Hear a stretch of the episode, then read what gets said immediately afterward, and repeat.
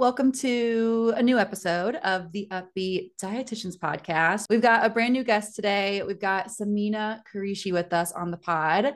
Uh, Samina is the founder and registered dietitian at Wholesome Start LLC, which is a weight inclusive GI nutrition practice based in Houston, Texas. She specializes in helping people who struggle with irritable, irritable bowel syndrome, also known as IBS she helps them find relief and nurse their bodies without rigid diets, stress, stress, guilt, or shame. Samina respects body diversity and encourages her clients to care for their health in a gentle way that best honors their lifestyle, unique needs, and cultural traditions. Through nutrition coaching, her clients are able to heal their relationship with food, find relief with their uncomfortable gut symptoms, and support long term gut health. We are so excited to share this episode with you guys. Enjoy. Enjoy. Hello, Samina. Welcome to the podcast. Hey, thanks so much for having me. I'm excited to chat. We are so excited to have you here. This is our first time getting into this topic. So, our listeners are going to love this. We know that IBS is very common. So, I think it'll be a episode that has a far reach, hopefully. But before we get into the juicy IBS stuff, walk us through a day of the life, what you do for work, hobbies, all that fun stuff. Yeah, so I am a local Texan. I've lived and worked here for quite a while. I think something that Emily and I have in common is that I lived in Chicago for a little while. So um, came back though. So here in Texas, I um, work 100% virtually in my private practice called Wholesome Start, where I um, help people learn how to find relief from IBS without rigid diet, stress, guilt, or shame. I um, am married, have a daughter and a dog, and um, once this weather cools down, I'm just really excited to like go on walks and be outside again. How how hot is it there? For you? Because Hannah and I have typically have pretty similar weather but you're in Texas. Yeah, yeah I, I actually lived in Indiana for a summer. So yes, the summers are like really hot there too.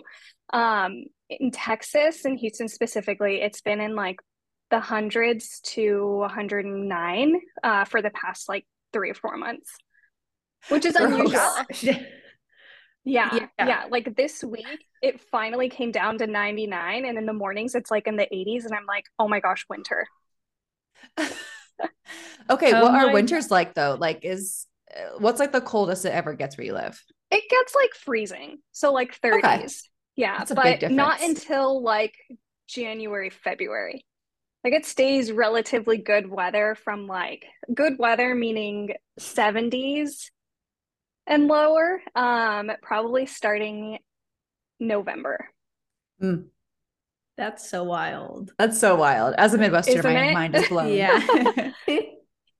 yeah. Oh, oh so gosh. Texas is warm. well, I hope it does cool down soon for you because yeah, I was gonna it is nice to go outside and not sweat mm-hmm. profusely and melt. Oh yeah. yeah, for sure. So that's been a really big bummer for me this this year is just like not having as much outdoor time, especially with like a mm. little one. Yeah it's very much precious time, especially when they're young and they want to run around, but yeah, you don't want them yeah. to melt away. to keep them to keep them hydrated and cool.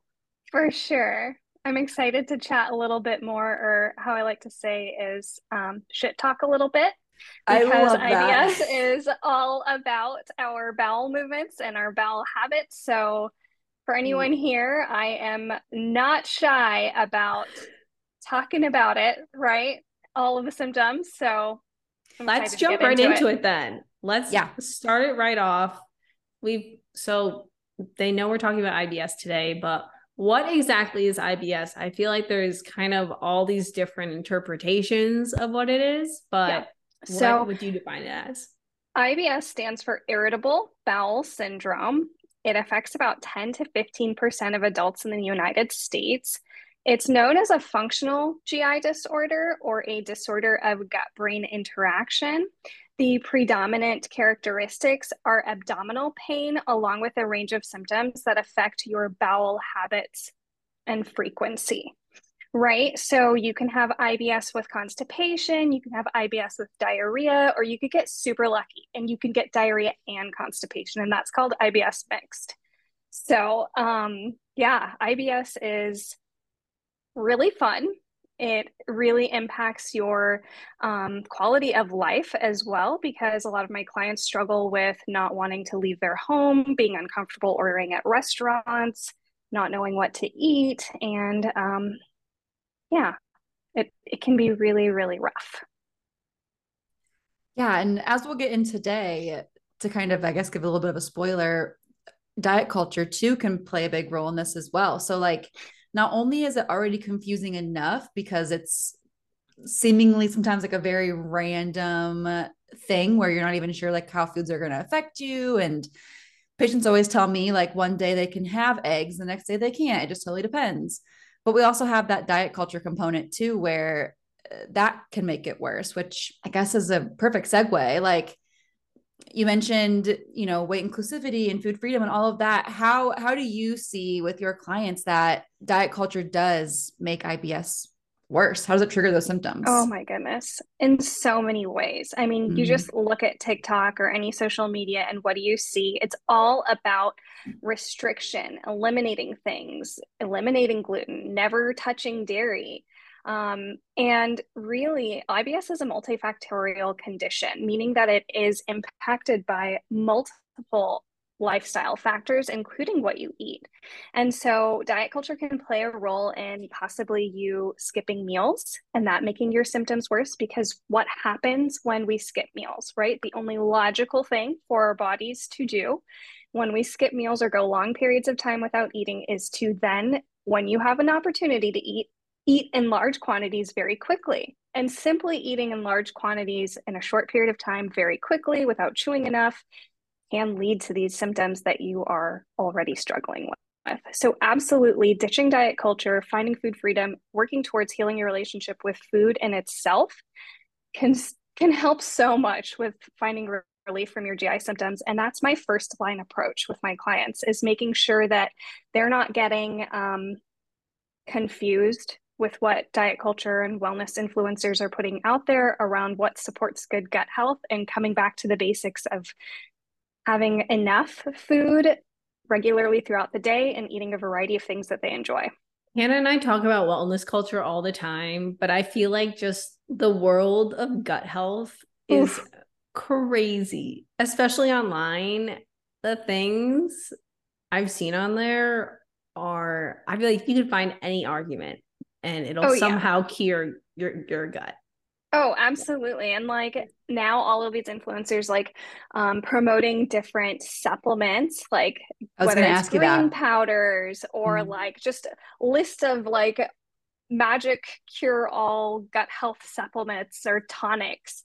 Um, and my clients come in with lists of supplements, mm. right? Thinking, I mean, yeah, that this is really going to help them. But in fact, it may be contributing to their symptoms, especially if these products like the greens um, powders, or even if you're having like a fiber one bar, right? These things are fortified with some fibers that may not be tolerated for those who have IBS. That's, I'm really glad you brought up the greens powders because I feel like that is one of the biggest ones that will like surefire be there if they're talking about gut health, they're taking their greens every morning. Why? Oh, yeah. What about the greens powders for like for our audience? Like, what about that potentially? You talked about like kind of the fiber component, but how can that potentially cause more harm with someone with IBS? Absolutely. So, like I said earlier, for those with IBS who may also struggle with their relationship with food, oftentimes I see people because of diet culture and just their, you know, um, history with possibly disordered eating or eating disorders. Um, for them, the goal is to eat as little as possible. And what these greens powders do is offer your body, offer yourself an ability to meet certain needs, whether it be micronutrient or fiber needs, without having to consume foods. But the thing about the supplement industry is that they're not very tightly regulated. They're not doing third party testing unless the company itself is paying for it to be tested for efficacy and quality and um, actually have the ingredients in the product that they claim it does.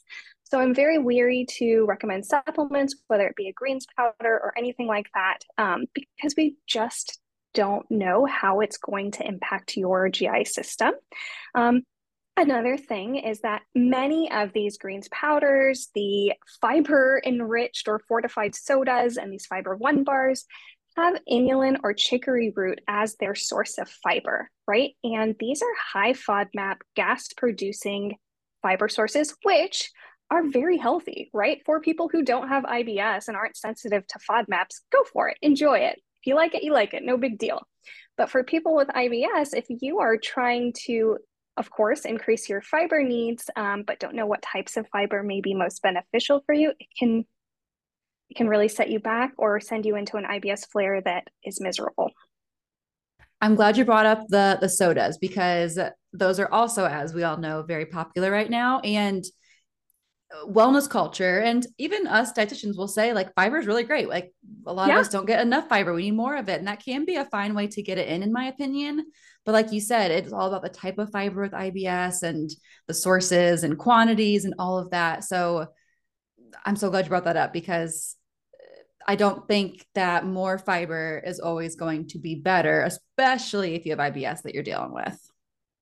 Yeah yeah. It's so important to know what type of fiber fiber is going to suit your symptoms. With IBS and dietary management, you're really trying to figure out how your symptoms present and then how to manage those specific symptoms, right? Mm-hmm. So, if mm. we're talking about fiber, if you struggle with IBS diarrhea predominantly, you're going to want to focus more on like the soluble fiber to help bring that poop together and have it pass mm-hmm. easily. And then if you're constipated, you want a combination. Of course, you always want a combination of soluble and insoluble fiber, but the insoluble fiber will help to bulk that stool up and kind of stimulate the colon and help you go. So, yeah. And then on top of that, with fiber, we talk about FODMAPs, right? Which are fermentable carbohydrates that draw in liquid into the um, GI system. And then that causes some distension and abdominal pain. And then the fermentation that goes on with those fermentable carbohydrates causes that excess gas and bloating and additional stomach pain and possibly the diarrhea and constipation. So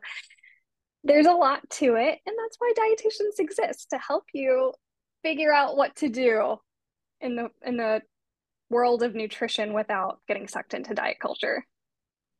Yes, I am really glad you actually brought up the different types of fibers. Would you be able to quickly provide some examples of just insoluble versus soluble in case people don't know or didn't know there were different types of fibers and what yeah, yeah. they could look for? Soluble fiber includes sources like oats, peas, beans, apples, carrots, um, psyllium husk fiber, citrus fruits, and then um, sources of insoluble fiber. You can think of like whole wheat flour, whole grains, wheat bran, nuts, beans, cauliflower, potatoes. And so they both serve as great sources of fiber with different prop- properties in the GI system.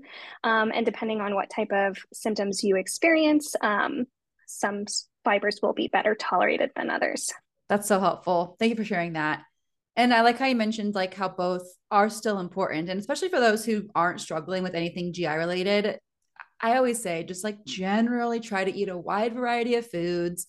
If fiber is an issue for you, incorporate, you know, more high fiber foods in general, and you likely will get a decent combination of both soluble and insoluble yeah. and soluble and insoluble.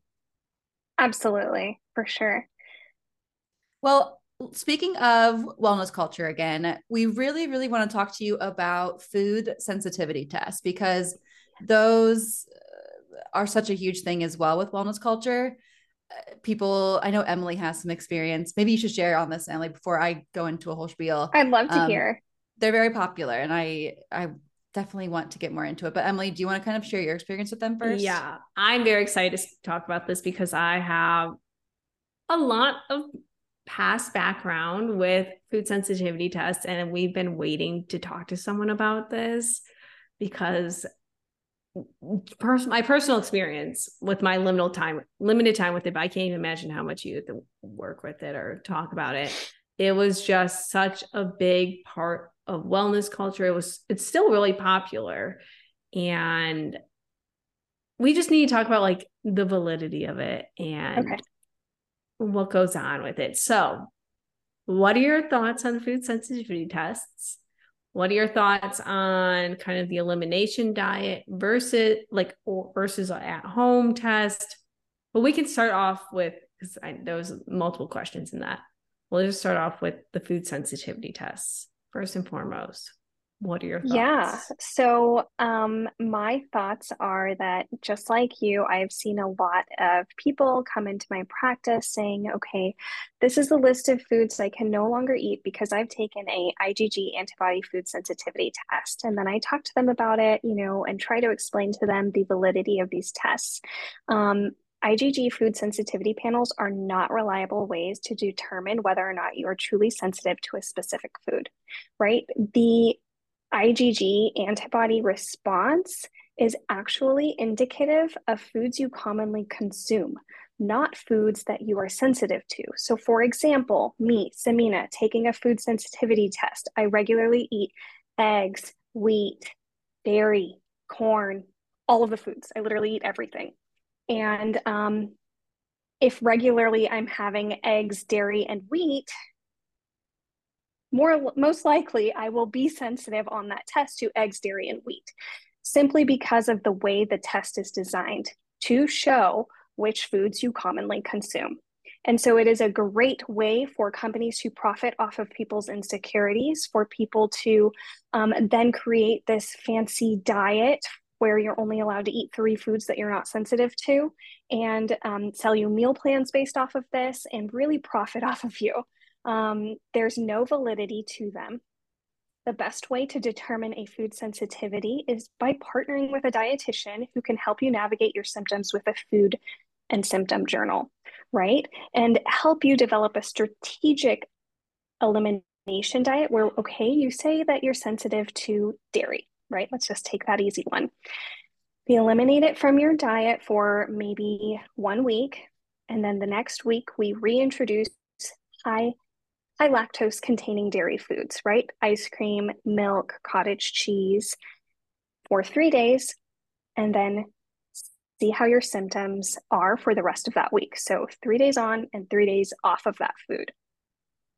Um, if you have severe symptoms like excessive um, diarrhea, just extreme gas, stomach pain, bloating, okay, you probably have a sensitivity. Can we work on including dairy still in your diet and not completely eliminating it, but adding lower lactose foods like the harder cheeses, some lactose free milk, lactose free yogurt, etc. Right? And do you still have symptoms with those? If not, awesome. We've determined that you have possibly a lactose intolerance and um, without doing the breath test, but on a food and symptom journal way of discovering this, and we are still going to introduce lower lactose dairy to your diet. So, yeah, the elimination style diet and that reintroduction may not be recommended for all people since it can be overly restrictive in some ways and not be a good fit for those who struggle with disordered eating and eating disorders. Um, but yeah, you definitely want to talk with a registered dietitian who focuses on um, helping people expand their diet while identifying their digestive distress that's just such a more hopefully freeing approach for the patient or client too because it doesn't involve cutting out all these things willy-nilly. Like the food sensitivity test will kind of tell you like again based on whatever you ate which if you eat a wide variety of foods it's going to really suck when you see the results say that you have to cut out 15 20 different things. So hopefully this is really getting through to those who maybe are stuck in that spot that feel just like frustrated. They're like, I've had to like cut all these foods out. Hopefully now they know that maybe they don't actually have to do that. It can be a harder process maybe to go through and like test and eliminate and rinse and repeat kind of thing. But mm-hmm. hopefully the end goal, the end accomplishment is a lot more, a lot more food freedom. Absolutely. I think one thing that really frustrates me is that it's so sexy and like cool to say like oh i'm gluten free i'm dairy free i'm this i'm that yes. but like for people who are just like oh yeah i'll take i'll take the pizza like that's fine just yeah. like what you eat you just eat like that's not cool uh, exactly um to diet people in diet culture right so like including all foods is cool and it is That's good for sexy. you and it is sexy. Yeah. So let's let's get more of that. um Emily, we can either cut this or add it based on what you want to what you feel like, but did your place did they like sell like meal plans and stuff based off of the elimination or the the sensitivity test results? So I wouldn't say they sold them. They were definitely part of it was a huge part of it though, where like yeah. they would push food sensitivity tests and it would come up with this huge list like this ridiculously long list of these are the foods now you have to avoid. And what they would have us do was create meal plans for them. Um there were like programs they got where they is this sharing company secrets? This is not? This is very generic. I don't i think i'll be okay. Yeah um, but generic. they would like got a specific program for this just because it's so you're like what are they supposed to eat and you would put in all the foods on their food sensitivity results. And then it would spew out this meal plan that was like these this is what you can eat. I literally had a client that had multiple tests done somehow over like there was like something food sensitivity related, but then there was something, I think it was like candida related, is like a whole other gut thing. And then something else. To, and the list was so long that I literally had to make my own Word document of all the foods they could eat and then a list of anything left I could literally think of hmm. because it was so long. And I was like, this is this is obscure. I think one of the the personal worst experiences that I know is happening out there is I worked with a child who mm had this done and their list came back with all these foods that they eat normally and like I was working with the parents and they're like the parents were visibly upset because they're like these are what the kids eat and in, in the back of my head I'm like yes obviously I do. I'm like please eat these things. Mm-hmm. Like this test is not, I was like trying to say it in that like weird professional way where it's like mm-hmm. you can't just outright say, like, oh yeah. My employer is bogus. My, this is not ethical. um, but like it's okay if you eat these foods. And they were like, I hope they're okay, but like it was just I could not imagine a child having to like deal with 10, 15 plus food sensitivities in quotes and the stress of that when they're growing and trying to learn what foods they like and just learn about food in general. And they're being told they can't eat these things for whatever reason. I don't even know what yes. it was. Yes, one of my friends is an allergist, like a physician, um, and she works at Texas Children's Hospital. And she runs into children being handed these food sensitivity tests daily. And mm. she's like banging her head against the wall because she's like, why are they taking these invalidated tests that just spit out bogus information? Um, and like, yeah, even she said for people who get the like skin scratch tests and different like validated allergy testing from an allergist physician um, they need to be interpreted with ver- like their clinical judgment it isn't black and white mm-hmm. it isn't very accurate so if you say that you experience they're looking at your clinical like clinical symptoms and what the test says and trying to figure out you know what's going on and where you could trial this elimination diet and reintroduction to see how you truly feel. So, yeah, it's hard. So hard. And best case scenario, refer to a dietitian who has experience and knowledge about helping you navigate like your actual food intolerances or allergies. Absolutely. And for those of you with IBS who um, experience food sensitivities, number one, first and foremost, I believe you right? Like, mm. we're not here to tell you and, like, what's it called? Gaslight people and be like, no, your symptoms are not real. We just want you to possibly take a, um, like, open your mind to the possibility that you aren't as reactive as maybe you have experienced in the past. A lot of IBS symptoms can be triggered by stress response. And so that's where overcoming food fears can really help you in expanding your diet and understanding what you're truly like sensitive to. I'm so glad you brought that up. That's so important. Like, even though we are saying that these certain tests they're not valid, not to be really trusted. If you feel like all those foods listed off, you actually don't tolerate, we totally hear you. We want to help you better understand. But again, the goal is food freedom, where you hopefully mm-hmm. can realize that a lot of those foods that maybe you do feel now are causing symptoms, maybe actually aren't causing as many as you think they are. Well, I think that's a good segue into our final piece of the day, which is we've talked about things maybe that don't work, things that aren't recommended, reasons why diet culture, wellness culture, just the worst ever. Which our listeners that are not new around here, like, yeah, we get it, but we always have to pick, put a new spin on it. Um, but what are some like non-diety, non-rooted in diet culture ways that our listeners can manage their IBS if they are struggling with that? Yeah. So, like I said earlier, making sure that you are working with either a therapist or a dietitian who can help you on your journey to healing your relationship with food, first and foremost, is going to be very helpful. um, practicing then gentle nutrition alongside a dietitian to really help you meet your nutritional needs, your fiber needs to support your digestive symptoms and um, find relief. And then there are a variety of non diet approaches to help you manage IBS, right? Um, a GI psychologist can be very helpful, and in, in um, you can do CBT, ACT, there's also something called gut directed hypnotherapy, which has been studied and researched to be as effective as the low FODMAP diet in managing IBS. So, for people with this like visceral hypersensitivity in IBS, everything kind of causes their symptoms. This can really help set the stage of transitioning from always being in that fight or flight phase of your nervous system to the rest and digest phase.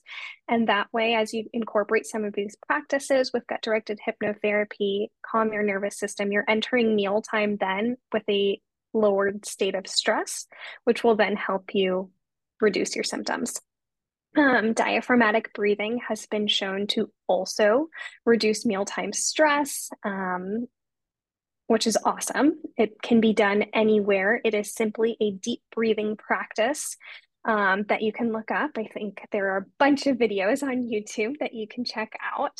Um, making sure that you're also looking at your relationship with exercise. We know that high intensity type of exercises can contribute to accelerated GI um, movements, right? So if you are running a marathon and you're like, oh my gosh, I have to diarrhea, which often happens, the runner's diarrhea, um, it's a thing. So, looking into how exercise impacts your GI system, focusing on more gentle forms of movement that you enjoy swimming, walking, yoga, Pure Barre, whatever. Um, staying adequately hydrated, and even meeting with a pelvic floor physical therapist. If you are someone who has pain with sex, has struggled with um, constipation all their life, um, has had babies, and you just feel like since then things have not been normal, a pelvic floor physical therapist can do wonders in helping you relax those muscles to have a nice, smooth bowel movement. Yeah, and um, there's there's a bunch more things. Um, one thing that I didn't talk about was the FODMAP diet in detail. And the FODMAP diet is a elimination style diet where you eliminate these highly fermentable carbohydrates from your diet and then strategically reintroduce them to identify your food triggers and ultimately liberalize your diet as much as you tolerate. Um, however, it's not appropriate for everyone. So if you do struggle with the eating disorder, history of it, or disordered eating, or any other co occurring mental health condition, it may not be appropriate for you, and that's okay there's still a variety of things for you to focus on. You can even work with a dietitian who specializes in the FODMAP gentle approach, which is really less restrictive. It's taking an assessment of your diet and seeing if you even eat any high FODMAP foods and offering some swaps that are lower in FODMAP. Just like, for example, if you are constantly drinking gallons of milk and I recommend a lactose free milk or a plant alternative that might provide you with some symptom relief and you not have to do the full fledged FODMAP elimination style diet. So, yeah, lots Perfect. of options. Yes, I there's so many good nuggets of information there that you can start off with and it can hopefully the options are not overwhelming but hopefully there was one that maybe you drew your interest or you just wanted to learn a little bit more about you can definitely look into it more. And i'm sure also you have resources on your page as well which we will plug that later. So they'll definitely have to check that out but they can find out more there. So I think that's all things I could think of with with this topic. I feel like we did or Samina, you did most of the work. we we were present for the the great time. Um, like we covered IBS, what exactly it was, how diet culture contributes, gave some great ideas on how to kind of manage it in a non diety way. Um, do you have any last thoughts you would like to leave our audience with, though? Things we missed, or anything that you'd like them to take away from this the most? Sometimes with IBS, it's not what you're eating specifically, but possibly how you're eating. So before you jump into changing everything, every single food that you are eating, look at the speed at which you eat? Are you always eating in between like meetings, rushing? Um, do you take, do you skip meals? Are you at a point where you can even access food regularly throughout the day? That is something that you need to prioritize first and foremost before even dissecting your diet to figure out what to eliminate. So, yeah. And that can come with, you know, focusing on that gentle nutrition approach. It's so true. I feel like partly because of diet culture, if not fully because of diet culture, we often do tend to jump to like, what do we have to cut out? What foods do we, do we need to eliminate? When there are so many other parts of the eating experience besides just the actual like food type that can impact so many things, even beyond IBS. And again, that's where we come in, dietitians, not to toot our own horns, but I love that idea to like challenge our listeners who are struggling with this to like think about those other pieces too. And you mentioned like stress and anxiety, how that can also present itself in like cause diarrhea and or constipation sometimes too. Like there is there is so much more to it than just our food choices. So I love that advice of digging a little bit deeper than that. Well, before we get into our bonus question of the day, let our listeners know where they can find you if they want to learn more. I am sure that our IBS listeners are like, heck yeah, I want to like keep hearing from her. So let them know where they can find you, anything you're offering, any services. Is your time to let them know what you got going on. Yeah, if you are on social media, I'm on Instagram and TikTok at inclusive.ibs.dietitian.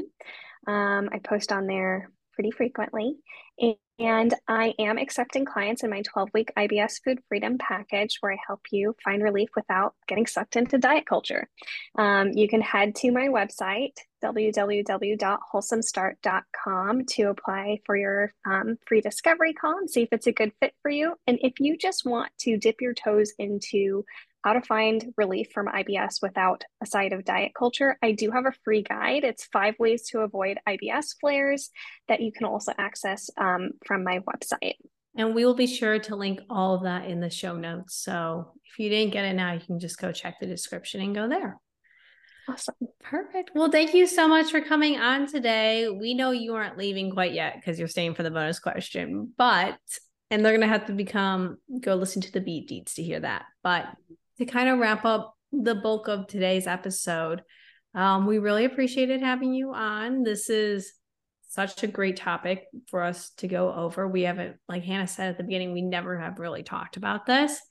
And we were, we've been searching for like a gut health person to, to come on for so long just because it's so prevalent online. And we will be referring to this episode a lot in the future because it's it'll be very valuable. So thank you for coming on. Yeah, of course, of course. I feel like now that we're ending this, I have so many things that I want to talk to you guys about. we'll have to do a part two. We'll I'm do like, a part two. We didn't touch about. Yeah, yeah you can always come back. There, there's I'm sure there's gonna be there's always gonna be more stuff or something else wellness culture we'll think about and come up and you can chat about it. But we can definitely have a part two. We could, cool. I mean, we could literally do a whole just gut health breakdown, like beyond IBS. I'm sure there is so much, Samina, that you uh, can educate on because it's so popular right now and there's so much diet culture BS going on there. Yeah, especially with like probiotics, you guys. Mm, you mentioned supplements earlier, and I was gonna ask about it, but I was like, do we even open that can of worms? we definitely need to get yeah. into that because we don't have an episode on that yet either. So that would be a great, a great. well, well, this is a promise part two. Then you will be coming back on. Yeah. So stay tuned, everyone. You will be getting part two to all things gut health with Samina. Ooh, soon. exciting. yes. Well, for now, you guys can find part 1.5 in the bonus question. We're going to be getting into the best type of frozen dairy dessert. So that'll be a great time. We'll see you guys over there. All right. Thanks for listening, guys. We'll see you next week. Bye, guys. Thank you so much for tuning in on this episode of the Up-Beet Dietitians with your hosts, Emily Krause and Hannah Thompson. We appreciate you all so much for continuing to support us. In order to support us and sustain the success of this podcast, please subscribe and leave a rating and review. If you'd like to provide us feedback for future episodes and guest stars, follow us on Instagram at the Up-Beet Dietitians. Lastly, you can show us support by providing a monthly donation using the link at the end of our bio. Once again, thank you so much for listening today and stay tuned next Wednesday for a new episode. Until then, we hope you have a wonderful rest of your week.